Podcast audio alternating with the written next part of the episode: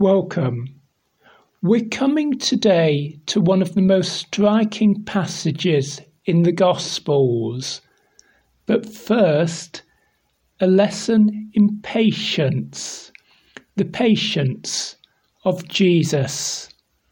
A blind man is brought to him, but that blind man is not healed at once. Jesus takes time, encouraging him praying for him, looking after him. Jesus even takes saliva from his own mouth in order to wash the man's eyes. But still, the man can't see clearly, only indistinctly. He sees people, but they look to him like trees. Jesus remains with him, prays for him again, and then the man sees again, and he sees everything clearly. The disciples had seen over the last year or two so many great miracles like that blind man. And the time had come for Jesus to ask them an important question. He first asked them, Who do the people say that I am? Well, the people thought that Jesus was a great prophet, like one of the Old Testament prophets, like Elijah, or maybe like John the Baptist. Other people thought that Jesus was demon possessed or a fool, but the disciples didn't mention those people or their opinion. But then Jesus came to his main question. He asked them, Who do you say that I am? What do you think? You've seen my ministry, you've seen these miracles over the last couple of years, you've seen how wonderfully God is working. What's your opinion? Who do you think I am? And Jesus asks us, as it were, that question today too. He asks it to each one of us. We can read about Jesus, we can study about him, we can read his teachings and see his miracles.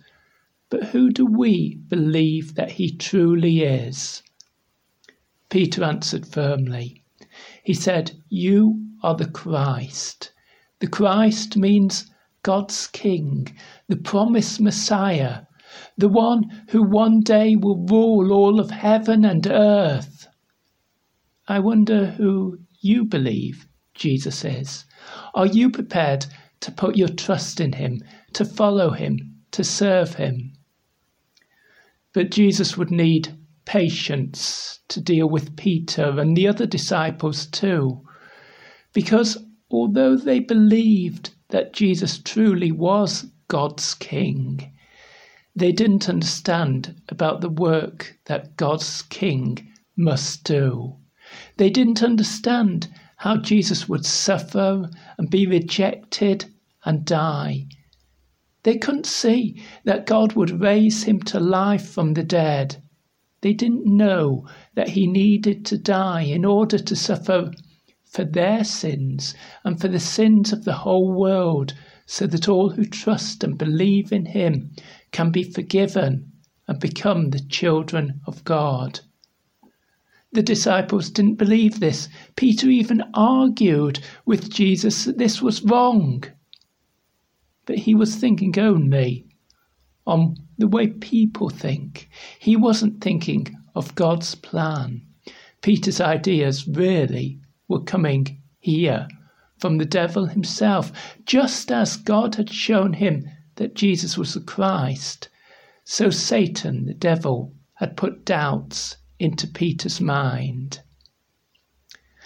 Jesus called the people together and he explained lesson to them.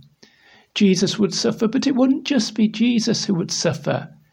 Everyone who wants to follow Jesus, everyone who wants to be one of his people, must be prepared for suffering in this world.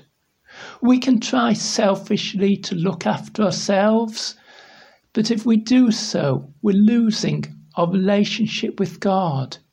No, what we need to do is give up our selfish ambition and to live for God and for His good news.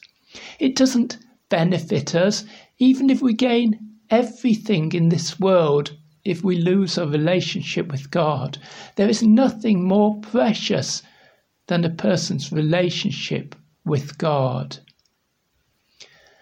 After the resurrection, Jesus would go to heaven and he would remain there and he remains there at this time. He sits, the Bible says, at the right hand side of God the Father in the most important place in heaven. But there will be a time when he returns. He returns in great glory or honour with the angels. He returns to rule, just as Peter said. He is God's king. He will one day rule this world in its and he will rule in full power. He will rule over all things. He will rule in such a way that every evil force in this world is totally defeated. I'm going to read you the Bible passage I've been speaking about. It's Mark chapter 8, beginning at verse 22.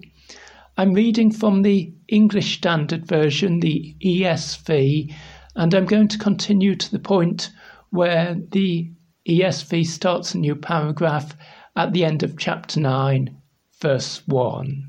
So that's Mark chapter 8, verse 22, ESV. And they came to Bethsaida, and some people brought him a blind man and begged him to touch him. And he took the blind man by the hand and led him out of the village. And when he had spit on his eyes and laid his hands on him, he asked him, Do you see anything? And he looked up and said, I see people, but they look like trees walking. Then Jesus laid his hands on his eyes again, and he opened his eyes. His sight was restored, and he saw everything clearly. And he sent him to his home, saying, Do not even enter the village. And Jesus went on with his disciples to the villages of Caesarea Philippi. And on the way, he asked his disciples, Who do people say I am? And they told him, John the Baptist, and others say Elijah, and others one of the prophets. And he asked them, But who do you say that I am? Peter answered him, You are the Christ and he strictly charged them to tell no one about him. And he began to teach them that the Son of Man must suffer many things and be rejected by the elders and the chief priests and the scribes and be killed, and after three days rise again. And he said this plainly. And Peter took him aside and began to rebuke him. But turning and seeing his disciples, he rebuked Peter and said, Get behind me, Satan, for you are not setting your mind on the things of God, but on the things of man. And calling the crowd to him with the disciples, he said to them, If any one would come after me, let him deny himself and take up his cross and follow me. For whoever would save his life will lose it, but whoever loses his life for my sake and the gospel's will save it.